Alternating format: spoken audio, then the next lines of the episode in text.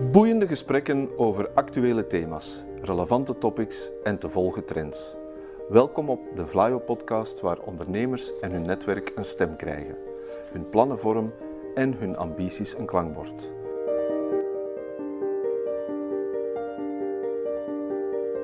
To the point waar het kan, dieper gravend waar het moet. Inspirerend, informerend, ondersteunend. Van artificial intelligence, blockchain en circulaire economie tot digitale zorg. Wij knopen het in jouw oren.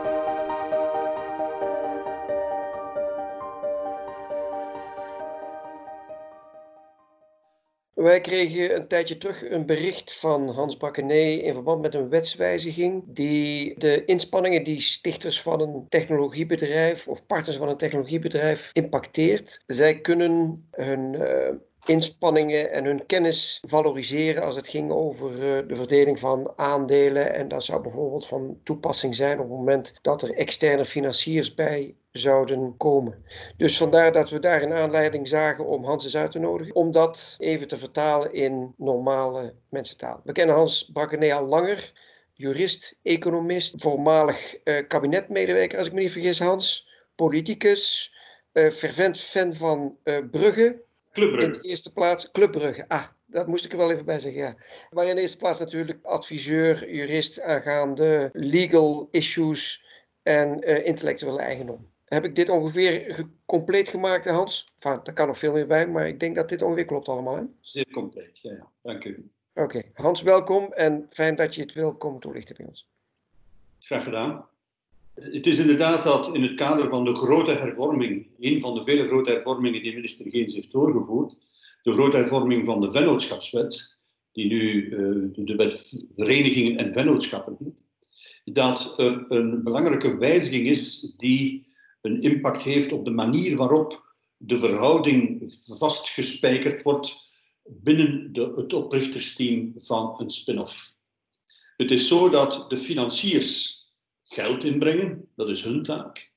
Dat daarnaast een inbreng in natura kan gebeuren van intellectuele eigendom, uh, die vaak niet van de uitvinder of van de auteur zelf is, maar dat het niet mogelijk was om het werk zelf dat de uitvinder zou doen, dat de onderzoeker zou doen, te vergoeden in aandelen. Dat wordt nu wel mogelijk.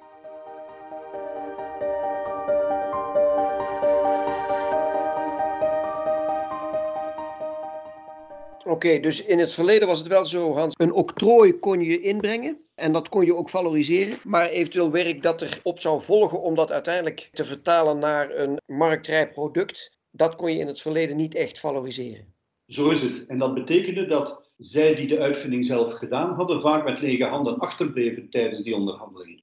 Cash was voor de financiers. De intellectuele eigendom is vaak voor de onderzoeksinstelling of voor het bedrijf waarvoor zij werkten. Dus in het zoeken van die balans tussen de verschillende groepen bij de oprichters stonden zij met lege handen.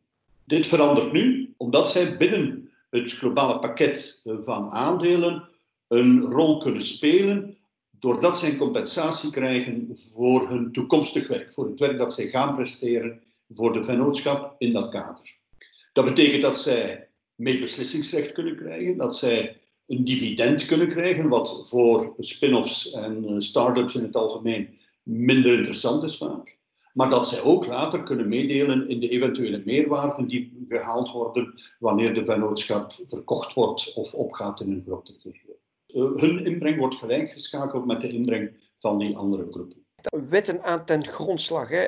Uh, nu, die wetteksten zijn natuurlijk allemaal erg complex, maar misschien dat je er iets over kunt zeggen. Ja, dus dat zijn de basisartikelen uit uh, de wet waar ik het net over had, die regelen één, het principe vastleggen, dat is het artikel 1.8 paragraaf 2, dat het kan, dat een verbintenis om arbeid op diensten te presteren kan beschouwd worden als een inbreng in natura, dus dat deze kunnen vergoed worden door aandelen. De wetgever is wat verder gegaan en heeft ook gezegd dat alle winsten die door die werken behaald worden, dat die naar de vennootschap moeten gaan.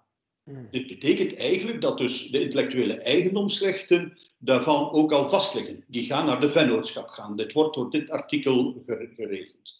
Het is ook zo dat dit artikel vastlegt dat wie daar beroep op doet, wie dergelijke aandelen toegewezen krijgt, geen concurrentie mag doen aan het bedrijf waarvoor hij gaat werken. Dat staat in het tweede artikel, het artikel 1.9. Natuurlijk moest ook gekeken worden wat gebeurt er wanneer een dergelijke vennoot, wanneer die, ja, in het ergste geval overlijdt, maar wanneer die in de onmogelijkheid is om diensten verder uit te voeren, verder te, te presteren. Ook dit is vastgelegd, met name dan worden de aandelen vernietigd.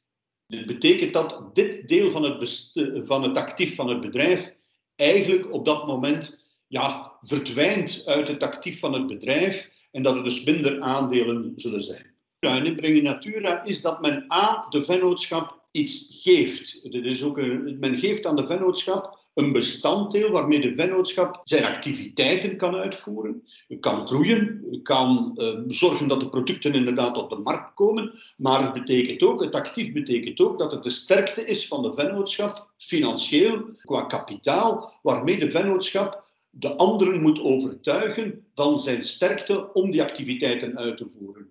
Dus men moet het kapitaal, gaat bij overlijden, het extreme geval opnieuw, gaat het kapitaal eigenlijk verminderen.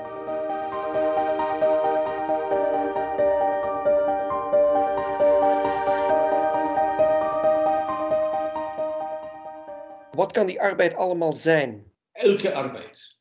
Het gaat hier om een activiteit die men doet in het kader van de vennootschap, een dienst die men aanbiedt maar dit kan in principe kan het ook een financiële eh, ondersteuning zijn. Ik bedoel, een, eh, binnen het, financiële team van het bedrijf. Waar het hier, of wat ons vooral aanbelangt, gaat dan inderdaad in het kader van onderzoek. Gaat het in het kader van uh, de eventueel op de markt brengen, het, aan, het verder aanpassen van het product, dergelijke zaken. Maar dat is op zich geen beperking. Het is niet zo dat het, dat het beperkt is tot intellectuele arbeid, tot het creëren van nieuwe intellectuele eigendom. Dat is het niet. Prestaties uit het verleden kun je niet meerekenen in dit verhaal, hè? of is het, uh, zit ik fout? Nee, nee, dat is correct. Natuurlijk, het probleem, de probleemstelling, stelde zich vooral voor de arbeid in de toekomst. In het verleden, er zijn hopelijk resultaten van de gepresteerde arbeid. Dus dat kan die intellectuele eigendom zijn waar we het net over hadden. Dat kan die know-how zijn die nu ook expliciet vermeld wordt. Maar dat kan ook bijvoorbeeld een verslag zijn over commerciële activiteiten die gebeurd zijn en die gewaardeerd worden. Dus daar stelt de problematiek zich iets minder, iets minder scherp. Even naar die, die arbeid. Hè? Dus, dus we moeten die op een of andere wijze gaan waarderen. Men gaat dat bepalen zoals men dat doet voor bijvoorbeeld intellectuele eigendom. En gaat, men gaat kijken wat is de bijdrage van die arbeid in het resultaat dat het bedrijf zal behalen net zoals intellectuele eigendom op zich uh, belangrijk is, of de waarderingen van de, gebeurt op basis van de bijdrage die geleverd wordt in het resultaat van het bedrijf. Men gaat dat wat bepalen. En zo gaat men ook die bijdrage bepalen voor de arbeid die gaat ingebracht worden. Dit is wat theoretische uitleg, geef ik graag toe. Maar, maar, maar goed, men weet daar wel mee om te gaan. En dat is natuurlijk ook een stuk, één, van de voorbereiding van het team uh, oprichters van aan te geven hoe wordt die, dat businessplan hier nu opgebouwd en wat is de bijdrage van elk van de activa daarin. En daarnaast is het zo dat het door een revisor, het is een inbreng in natura en de regels voor inbreng in natura van andere elementen gelden, voor andere elementen gelden hier ook. Dus er is een revisoraal verslag nodig dat het reviseert, dat de waarde die erop geplakt wordt aanvaardt. En daarnaast zit daar ook altijd een, element van onderhandeling in, tussen de verschillende, uh, waar we het net over hadden, tussen de verschillende groepen van oprichters, onderhandelingen waar men net nu met sterkere kaarten naartoe gaat.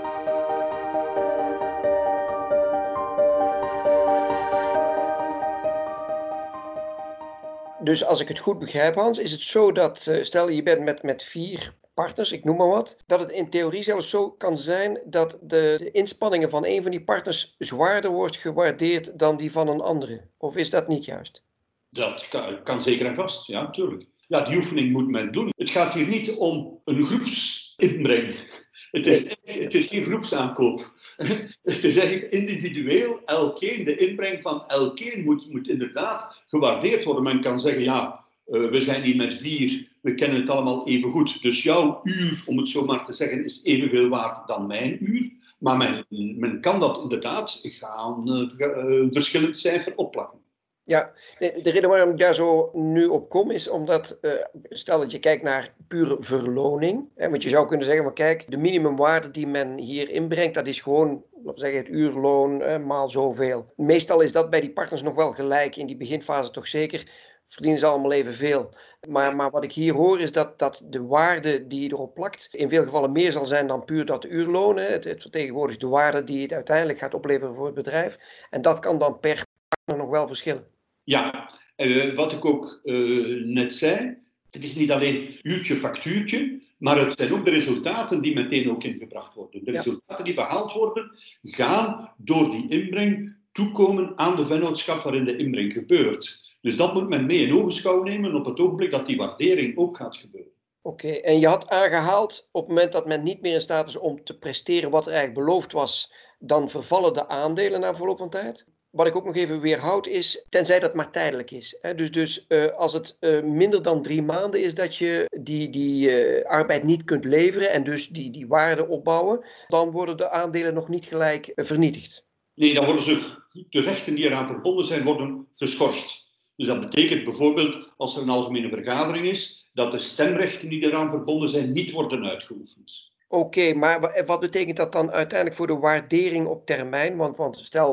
op de dag kom je dan weer tot verkoop hè, van, van die onderneming. En je bent een tijdje uit relatie eh, geweest. Krijg je dan ook minder van de opbrengsten van dat, van dat uh, bedrijf? Of telt dat dan even niet mee? Nee, dat, dat niet. Je krijgt er niet minder. Het aandeel is evenveel waard als een ander aandeel. De rechten die eraan verbonden zijn, zijn evenveel.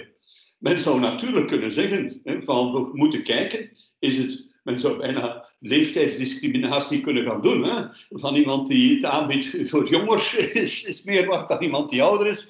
Maar goed, goed. Dus, uh, daar, vind... daar, ga ik niet meer in mee, Hans. Nou, dat ik uh, ook niet, nee.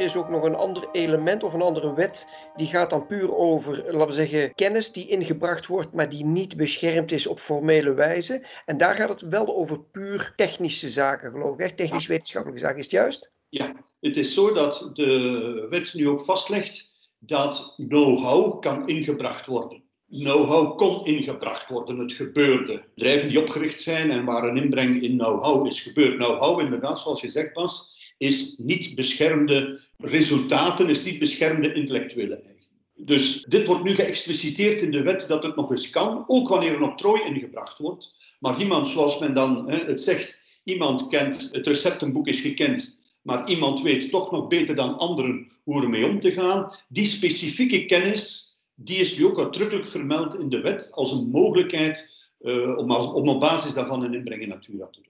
En dat kun je bovenop die arbeid doen. Dus er zijn twee losse zaken die beide onafhankelijk van elkaar ingebracht kunnen worden als zijnde een waarde die verdisconteerd moet worden in de aandelen. Is het zo? Ja, ja, ja. Maar know-how hier gaat over know-how die je al bezit op het moment van de inbreng. Is iets niet dat je nog moet verwerven. Kijk, ik heb het en ik kan dat ook wel aantonen. Ik kan u, mede-aandeelhouders en bijvoorbeeld ook de revisor, ik kan u ervan overtuigen dat ik dit wel al heb vandaag. Juist. En die, je kunt overtuigen dat je het hebt en dat het op een of andere wijze onontbeerlijk is om tot een goed eindresultaat te komen voor dit bedrijf. Ja, ja.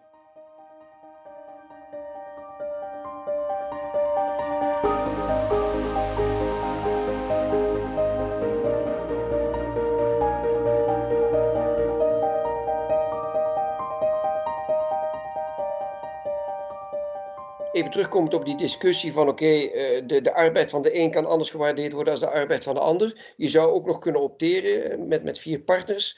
Want te zeggen, oké, puur die arbeid, die rekenen we alle vier hetzelfde. Alleen een van de vier heeft een bepaalde know-how die meer waard is. En, en we, op die manier verdisconteren we dat extra dat die ene dan ten opzichte van die andere drie inbrengt. Of is dat te simplistisch gedacht? Nee, niet te simplistisch gedacht, want het is een vrij, vrij moeilijke oefening die men gaat, gaat moeten doen. En ze wordt nog moeilijker door een ander aspect. Eigenlijk geldt hier ook dezelfde discussie als voor beschermde intellectuele eigendom. Wie is de eigenaar ervan? Ik, ik kan wel zeggen, goed, het, uh, zoals uh, de courante uitdrukking, ja, de know-how zit in mijn hoofd en dat kan ik niet wegnemen, serieus. Maar het is niet dat, daar, omdat het zich daar bevindt, dat bijvoorbeeld de werkgever, en dat kan een universiteit zijn, een onderzoeksinstelling, een bedrijf, wie dan ook, maar die kan daar wel een claim op hebben.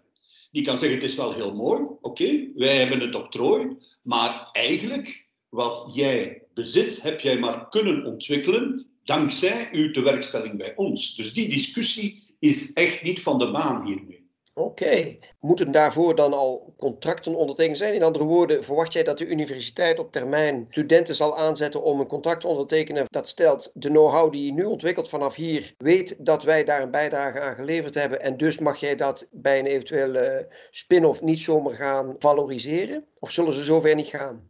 Ik denk dat ze het al doen nu. Vandaar dat ik zeg, de inbreng know-how, dat luik dat voorgesteld wordt als nieuw, verandert, gaat eigenlijk in de praktijk niet zoveel veranderen. Die discussie gaat hetzelfde blijven. Het geeft ook aan de houder van die, van die know-how niet dezelfde onderhandelingskracht als dat het andere luik geeft, de inbreng eh, van werk.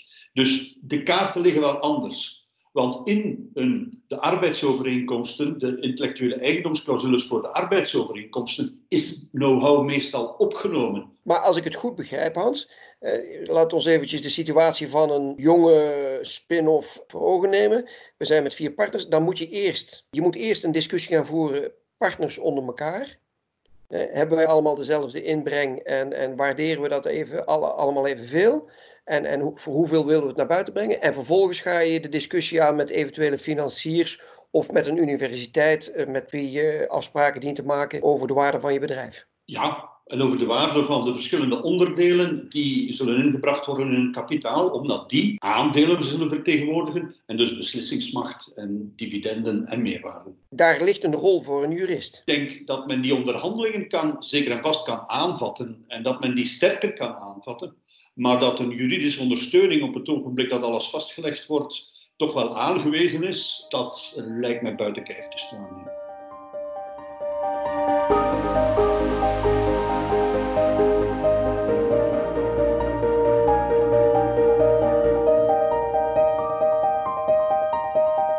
Fiscaal toch nog heel eventjes daarop doorgaan. Wat, wat moet ik me daarbij voorstellen? Heeft dat te maken met, oké, die waardering en, en dat, daar, daar komt de fiscus ook nog ergens voor langs? Ik zeg erbij, ik ben geen fiscaal specialist. Maar wat zijn de, de risico's? Is inderdaad wanneer men een inbreng doet, dat men op dat moment, maar dat geldt voor alle actief bestanddelen, is dat men een meerwaarde realiseert die kan belast worden. Maar natuurlijk ook is er het risico, men moet zien, en sommigen zeggen dat dat zo gaat gebeuren, dat men dat gaat beschouwen als loon.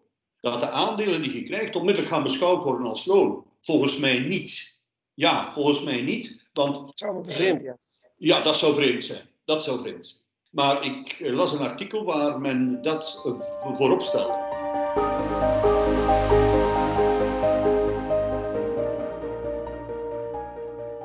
Misschien voor jou nog even om, om er uh, wrap-up aan toe te voegen. Ja, ik denk dat er nieuwe mogelijkheden geboden worden die uh, men kan grijpen. Ja, men komt sterker naar de onderhandelingen.